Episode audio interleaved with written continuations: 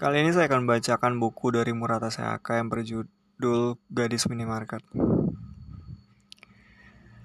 Minimarket adalah dunia yang penuh suara.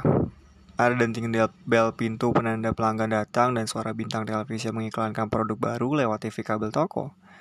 Ada suara sapaan karyawan toko dan bunyi pemindai kode batang. Ada gemerisik barang yang dimasukkan ke keranjang dan keletak sepatu hak tinggi yang hilir mudik. Suara-suara itu berpadu menjadi suara minimarket yang tidak henti-hentinya menjambak gedang telingaku. Aku mendongak saat mendengar bunyi botol plastik bergulir tempatnya di rak penjualan, menandakan satu botol minuman terjual. Tubuhku otomatis menanggapi bunyi itu karena biasanya para pelanggan mengambil minuman dingin belakangan sebelum mendatangi kasir. Aku kembali menunduk memandang tanganku setelah melihat seorang pelanggan perempuan yang membawa air mineral masih memilih-milih makanan pencuci mulut. Aku menatap onigiri yang baru datang sementara suara-suara di toko menyampaikan informasi padaku. Pada pagi hari seperti sekarang, yang paling laku terjual adalah onigiri, sandwich, dan salad. Di sebelah sana, Sugawara, pegawai paruh waktu yang lain, sedang memeriksa barang dengan pemindai portable. Makanan higienis yang diproduksi mesin itu kususun rapi di raknya. Produk baru mentai kocis kujajarkan dua baris di tengah. Sebelahnya aku tak tahu dua baris tuna mayones yang paling laris di toko ini. Sementara okaka onigiri yang tidak begitu laris ku taruh di ujung. Semua aku lakukan nyaris tanpa berpikir karena yang utama adalah kecepatan dan yang memberiku perintah adalah aturan yang sudah terpatri dalam diriku. Aku menoleh ke kasir ketika mendengar denting koin samar. Bunyi koin di tangan atau dalam saku biasanya berasal dari orang yang mampir untuk membeli rokok atau koran dalam perjalanan pulang. Seperti yang telah kuduga, tampak seorang laki-laki berjalan mendekati kasir. Membawa kopi kalengan di satu tangan dan tangan lainnya dalam saku. Aku bergegas menuju meja kasir dan berdiri siaga agar tidak membuat pelanggan menunggu. Irasai masayan. Selamat pagi. Setelah membungkuk ringan, ku terima kopi kalengan yang diulurkan pria itu. Uh, tambah rokok 51. Baik. Aku mengambil Marlboro Menthol Light dan memindahnya di mesin kasir. Mohon tekan panel untuk konfirmasi umur. Saat dia menyentuh layar, kulihat pria itu melirik sekilas rak makanan cepat haji. Pada saat seperti ini, aku bisa bisa saja bertanya, apa ada yang mau diambilkan? Tapi kalau pelanggan terlihat ragu mau membeli atau tidak, biasanya aku menahan diri dan menunggu. Tambah corn dog satu. Baik, terima kasih. Setelah mensterilkan tangan dengan alkohol, aku membuka rak dan membungkus satu corn dog.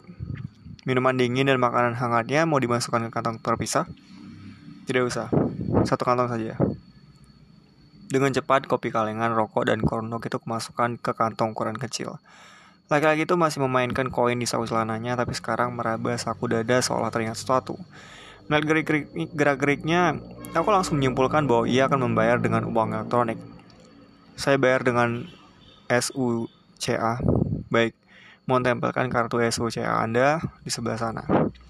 Aku membaca gerak-gerik dan pandangan mata pelanggan secara otomatis dan tubuhku menanggapinya secara refleks. Mata dan telingaku menjadi sensor penting yang menangkap keinginan dan gerakan kecil pelanggan. Tanganku bergerak gesit mengikuti informasi yang kutangkap, dan aku memastikan para pelanggan tidak sampai merasa tidak merasa tidak nyaman karena dia mati dengan saksama. Ini stroke-nya. Terima kasih. Laki-laki itu pergi setelah menerima stroke dan mengucapkan terima kasih dengan suara pelan. Maaf menunggu. Aku membungkuk pada pelanggan perempuan berikutnya yang mengantri. Selamat datang dan selamat pagi. Pada waktu pagi aku merasakan normalnya bekerja di dalam kotak cahaya kecil ini.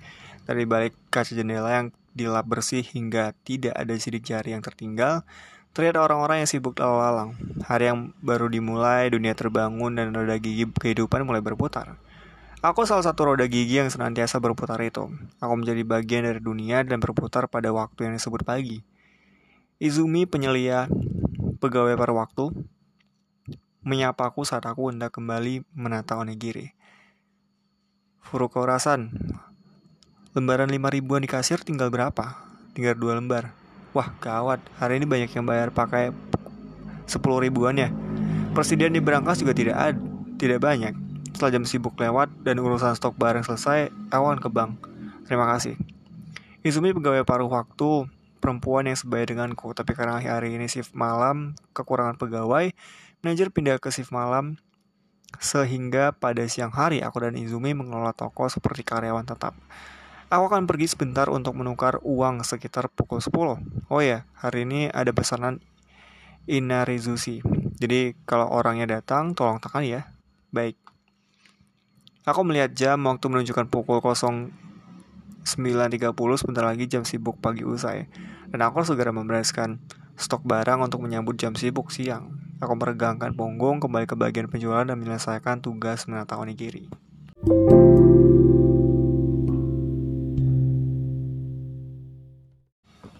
Ingatan tentang masa sebelum aku terlahir sebagai pegawai minimarket sama-sama dan tak jelas. Aku terlahir dari keluarga biasa dan dibesarkan di perumahan pinggir kota. Tapi dulu aku dianggap anak yang agak aneh. Contohnya, semasa aku di taman kanak-kanak, pernah ada seekor burung mati di taman. Burung itu kecil, cantik, berwarna biru, dan sepertinya peliharaan seseorang. Burung itu tergeletak dengan leher patah dan mata terpejam, sementara anak-anak lain berkerumun menangisinya. Salah seorang anak perempuan berkata, Bagaimana ini? Belum sempat ia menyelesaikan kalimatnya, burung kecil itu sudah berpindah tangan ke tanganku. Lalu aku datangi ibuku yang tengah ngobrol di bangku taman. Ada apa Keiko? Duh, burung kecil yang malang. Dia terbang ke sini ya? Ujar ibu dengan lembut yang sambil mengusap kepalaku. Kasian sekali. Ayo kita kuburkan. Ayo kita makan dia, ujarku. Apa? Eh, suka yakitori. Jadi nanti malam kita makan ini saja. Merasa, merasa jawabanku tak terdengar jelas, aku mengulanginya. Ibu kaget mendengarnya. Mata, lubang hidung, dan mulut di samping ibu pun sontak menganga. Kaget. Aku nyaris tertawa melihat ekspresi mereka yang lucu, tapi pandangan ibu mengarah ke telapak tanganku dan kupikir satu ekor tidaklah cukup. Kurang ya? Seharusnya lebih banyak lagi. Aku melirik ke arah dua atau tiga ekor burung pipit yang berjalan beriringan di dekatku. Saat itulah ibu kembali tersadar dan berteriak dengan suara tajam. Keiko, ayo kita kuburkan burung kecil ini. Lihat, semua menangis. Teman-temannya pun pasti sedih dia mati. Kasihan kan? Kenapa? Burung ini kan sudah mati. Pertanyaanku membuat ibu tertegun. Yang ada di benakku saat itu hanyalah ayah, ibu, dan adik perempuanku yang masih kecil dan akan senang menyantap burung kecil ini. Ayah suka yakitori, sedangkan aku dan adikku suka sekali karage. Aku tidak paham kenapa burung itu tidak dimakan dan malah dikubur. Padahal taman ada banyak burung yang bisa dibawa pulang. Tidak, kasihan burung kecil ini. Ibu menjelaskan dengan susah payah. Ya kita kuburkan lalu kita taruh bunga di atas kuburannya. Pada akhirnya kami melakukan apa yang dikatakan ibu. Tapi aku tetap tidak paham. Semua orang menangis sesungguhkan karena iba pada si burung kecil. Tapi mereka memetik dan membunuh bunga-bunga yang ada di sekitar mereka. Mereka berkata, indah sekali bunga-bunga ini. Burung kecil itu pasti senang. Bagiku pemandangan itu sangat aneh. Kami menguburkan burung kecil itu di lubang yang digali sisi dalam pagar dengan tulisan dilarang masuk. Sejumlah bangkai bunga ditaburkan di atas kuburan dan stik es krim yang dipungut seorang dari tempat sampah dijadikan penanda kuburan. Lihat Kaiko, menyedihkan bukan? Kasian sekali burung itu. Ibu berulang kali berbisik berusaha meyakinkanku tapi sedikit pun aku tidak merasa sedih. Peristiwa seperti ini terjadi beberapa kali. Saat baru masuk sekolah dasar, pernah terjadi keributan di mana anak laki-laki berkelahi saat jam olahraga. Panggil guru, teriak anak-anak lain. Hentikan mereka. Aku mendengar teriakan-teriakan itu dan kupikir mereka harus dihentikan. Kubuka kotak peralatan yang ada di sebelahku, kureskop, lalu aku berlari menuju anak laki-laki yang sedang berkelahi itu. Kemudian kupukul kepala salah seorang dari mereka. Suara teriakan memenuhi sekeliling kami. Anak laki-laki itu memegangi kepalanya lalu jatuh di tempat. Melihat ia berhenti sambil memegangi kepala, aku melihat ke arah anak laki yang satu lagi dan lalu mengangkat skop hendak menghentikannya. Kocan, hentikan, hentikan. Anak-anak perempuan berteriak sambil menangis. Para guru yang menghambur datang terpaku melihat kondisi mengerikan itu dan meminta penjelasanku. Mereka minta perkelahian itu dihentikan, jadi kau hentikan dengan cara yang paling cepat. Guru yang kebingungan itu menjelaskan dengan terpatah-patah bahwa kami tidak boleh melakukan kekerasan. Tapi mereka ingin perkelahian itu dihentikan, dan kupikir apa yang kulakukan akan menghentikan Yamazaki dan Aoki. Aku menjelaskan dengan sabar sambil bertanya-tanya dalam hati mengapa para guru marah. Persoalan itu akhirnya dibawa ke rapat guru dan ibu diundang datang. Melihat ibu yang entah kenapa menundukkan kepala di hadapan guru dengan ekspresi serius dan berkata, Mohon maaf, mohon maaf, aku jadi merasa bahwa perbuatanku salah tapi tidak bisa memahami alasannya. Begitu juga saat seorang guru perempuan muda histeris dan berteriak-teriak di ruang kelas sambil memukul-mukul meja guru dengan buku absen dan murid-murid mulai menangis. Sensei, maaf, hentikan sensei. Guru itu tak juga berhenti meski teman-teman sudah mengiba memintanya berhenti. Akhirnya aku deketi dia dan dengan penuh semangat aku tarik rok dan celananya agar dia diam. Dia terperanjat, mulai menangis dan akhirnya terdiam. Guru kelas sebelah berlari masuk ke kelas kami dan bertanya padaku apa yang terjadi. Aku jelaskan aku pernah melihat di TV seorang perempuan, seperempuan dewasa terdiam ketika ditelanjangi. Persoalan itu pun akhirnya dibawa ke rapat guru dan lagi-lagi ibu minta datang. Keiko, kenapa tidak bisa dimengerti? Bisik ibu putus asa sambil memelukku saat kami dalam perjalanan pulang.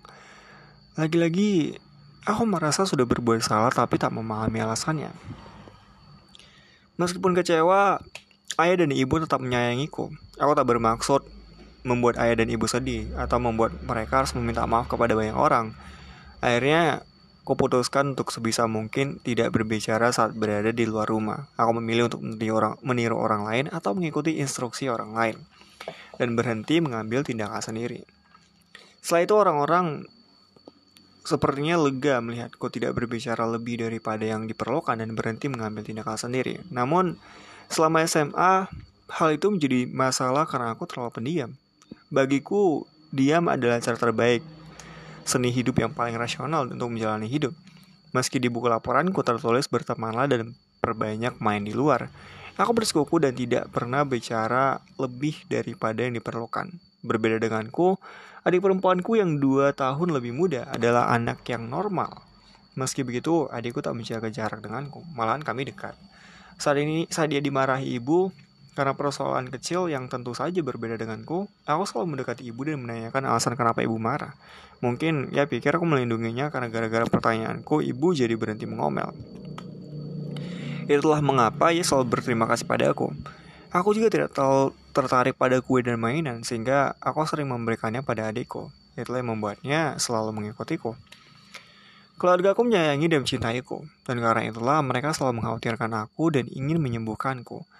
Aku ingat pernah mendengar ayah dan ibu berdiskusi soal aku dan kupikir ada sesuatu dalam diriku yang harus diperbaiki. Saya pernah membawaku naik mobil sambil sampai ke kota yang jauh untuk menjalani sesi konseling. Awalnya terapis menduga ada masalah dalam keluarga, tapi sebenarnya tidak ada masalah di keluargaku. Ayahku seorang pegawai bank yang tenang dan rajin, sedangkan ibu, walau agak penakut, beliau lemah lembut dan adikku dekat dengan denganku. Meski yang didapatkan hanya ucapan yang tak terlalu berguna seperti untuk saat ini beri dia kasih sayang dan perhatian. Orang tuaku tetap mencintai dan membesarku dengan dan dengan baik dan sungguh-sungguh. Sekalipun tidak punya teman sekolah, um, tidak berarti aku menjadi sasaran perundungan. Aku berhasil melalui masa-masa SD dan SMP dengan tetap berbicara seperlunya saja. Selepas SMA dan kuliah, aku tetap tidak berubah. Saat jam istirahat, aku selalu sendirian dan hampir tidak pernah melakukan percakapan pribadi. Meski tidak timbul masalah seperti saat di sekolah dasar, ayah dan ibu khawatir. Aku tidak bisa terjun ke masyarakat jika keadaanku terus seperti ini. Dan aku pun tumbuh dewasa dengan pikiran bahwa aku harus sembuh.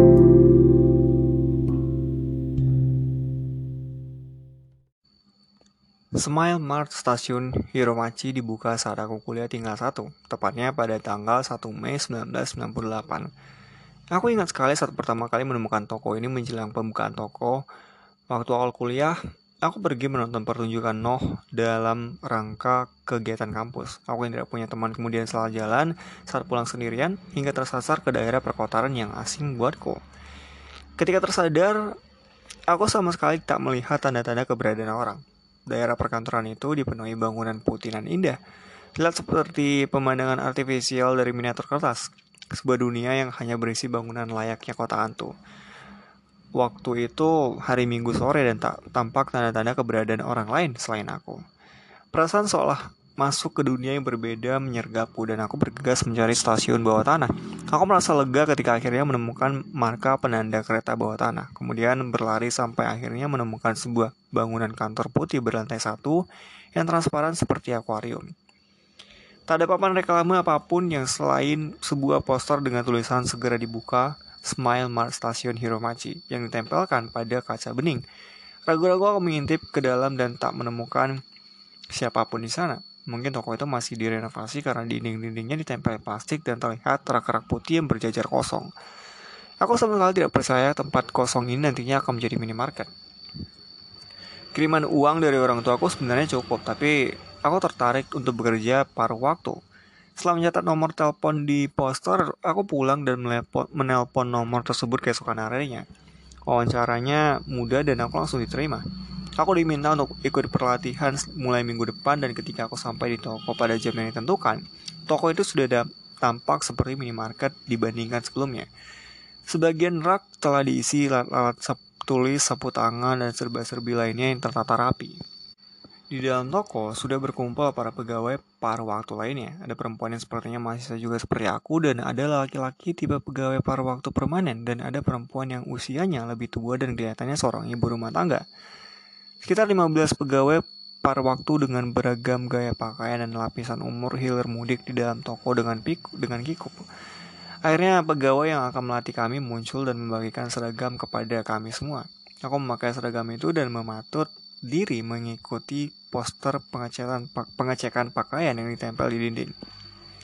Setelah perempuan yang berambut panjang mengikat rambut dan kami semua melepas jam serta aksesoris, kami berbaris. Kami yang sebelumnya terlihat berantakan mendadak jadi terlihat seperti pegawai toko sungguhan. Hal pertama yang dilatih adalah ekspresi dan cara mengucapkan salam-salam yang digunakan di toko. Sambil memandangi poster contoh wajah tersenyum, kami mengangkat sudut mulut mengikuti wajah yang ada di poster itu. Punggung ditegakkan dan sapaan Irasaimasen diucapkan bergantian kepada orang yang berbaris di sebelah. Pelatih laki-laki itu mengecek kami satu persatu dan kami diminta mengulangi jika suara kami dirasa terlalu pelan atau ekspresi kami terlihat kaku. Okamoto-san, eh senyum, jangan malu-malu. Aizaki-san, lebih keras lagi suaranya. Oke, sekali lagi, bagus. Furukura-san, bagus. Nah, ayo semangat. Aku mahir menirukan video contoh atau contoh yang diperlihatkan pelatih di ruang belakang. Selama ini tidak ada yang mengajariku bagaimana berekspresi yang normal dan bagaimana cara berbicara. Dua minggu menjelang pembukaan toko, kami dibagi berpasangan. Kami terus berlatih melayani pelanggan rekaan sambil memperhatikan pelatih. Kami berlatih untuk menatap mata pelanggan, tersenyum dan memberi salam. Berlatih memasukkan produk-produk sanitasi ke kantong kertas, memisahkan makanan yang panas dari yang dingin, dan me tangan saat pelanggan memesan makanan cepat saji.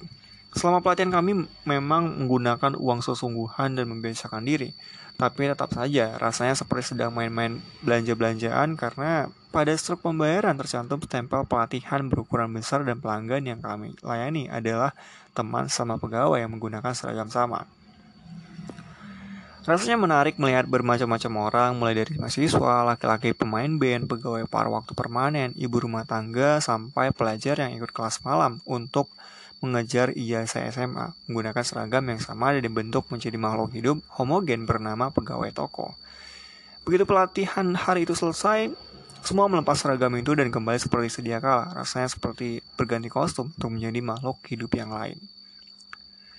Usai pelatihan selama dua minggu, tibalah hari pembukaan toko. Hari itu aku tiba di toko pagi-pagi dan mendapati rak putih sebelumnya kosong kini telah penuh terisi barang-barang yang berjajar rapat. Barang-barang yang ditata rapat tanpa celah itu terasa artifisial. Akhirnya tibalah waktu untuk membuka toko. Begitu pintu toko dibuka, terasa bahwa semua ini nyata. Kali ini yang akan kuhadapi bukan pelanggan rekaan seperti saat pelatihan, melainkan pelanggan sungguhan yang beragam. Karena toko ini berada di daerah perkantoran akan membayangkan pelanggan yang datang kebanyakan memakai jas atau seragam. Tapi yang datang pertama terlihat seperti penduduk setempat dan mereka membawa brosur diskon yang kami bagikan. Pelanggan pertama adalah seorang perempuan lanjut usia. Perempuan bertongkar itu masuk paling awal diikuti barisan orang yang membawa kupon diskon onigiri atau bento. Pandangan itu terpaku melihat orang-orang terus berbaris masuk ke toko. Furokurasan, jangan lupa untuk menyapa pelanggan. Ucapan manajer menyadarkanku. Rasa emase, cari ini sedang ada promo pembukaan. Silakan melihat-lihat. Gaung salam sapaan terdengar berbeda ketika pelanggan benar-benar ada di dalam toko. Aku baru tahu para pelanggan menghasilkan suara seperti ini. Ada suara langkah menggema, suara bercakap-cakap, suara gemerisik kantong kue yang dimasukkan ke keranjang, dan suara pintu kulkas berisi minuman dingin yang dibuka. Suara-suara yang dihasilkan para pelanggan menguasai diriku dan tak mau kalah aku pun berteriak irasai masen berulang-ulang kali. Dalam waktu singkat, tangan-tangan pelanggan meruntuhkan tumpukan makanan dan kue-kue yang ditata sedemikian indahnya sampai-sampai kukira palsu. Dalam sekejap, tangan-tangan itu mengubah toko yang tadinya terlihat artifisial menjadi hidup. Pelanggan yang pertama kali mendatangi kasir adalah pelanggan yang tadi pertama masuk ke toko. Ya seorang perempuan lanjut usia berpenampilan elegan. Aku berdiri di kasir sementara benakku mencerna petunjuk yang ada di dalam buku panduan. Perempuan itu meletakkan keranjang berisi beberapa sus krim, sandwich, dan onigiri di meja kasir. Semua pegawai yang berada di meja kasir menegakkan punggung ketika ia mendekat. Sadari perhatikan, aku memberi salam sesuai yang kupelajari selama pelatihan. Irasai mas yang sapaku. Meniru perempuan dalam video pelatihan. Kurai keranjang di depanku dan aku mulai memindai kode batang seperti yang diajarkan saat pelatihan. Manajer yang berdiri di sampingku dengan cepat memasukkan barang belanjaan tersebut ke kantong plastik. Toko ini buka pukul berapa? Tanya perempuan itu. Uh, hari ini kami buka pukul 10 uh, eh, dan akan terus buka. Mulai dari hari ini kami buka 24 jam dan akan buka terus sepanjang tahun. Silakan datang kapan saja. Melihatku tergagap menjawab pertanyaan yang belum pernah aku pelajari dalam pelatihan, manajer dengan cepat membantu. Wah, buka tengah malam juga, termasuk dini hari. Benar, ujarku mengangguk. Wah, menyenangkan sekali. Karena aku sulit berjalan dengan kondisi tubuh yang sudah bungkuk seperti ini, selama ini aku kerepotan karena supermarket jauh dari rumahku. Kata perempuan itu sambil tersenyum. Iya, selanjutnya kami akan buka 24 jam. Silakan datang kapan saja. Ujarku mengulangi kata-kata manajer yang berdiri di sampingku. Itu bagus sekali. Walaupun berat bagi para pegawai di sini ya. Terima kasih, ujarku seraya membungkuk dengan bersemangat mengikuti manajer. Perempuan, perempuan itu tersenyum dan berkata, terima kasih. Nanti aku datang lagi. Kemudian dia berlaru dari kasir. Bagus Furukarasan. Itu tadi sempurna. Suruh manajer yang berdiri sampingku sambil menambah stok kantong plastik. Kau cukup tenang meskipun baru pertama kali bertugas dari kasir. Pertahankan ya. Nah, pelanggan berikutnya datang. Kuarahkan pandanganku ke depan ke seorang pelanggan berjalan mendekat dengan menenteng keranjang berisi sejumlah onigiri yang sedang didiskon. Raisa Masen. Sapaku dengan nada suara tinggi. Sama seperti sebelumnya, aku membungkuk hormat lalu aku terima keranjang itu.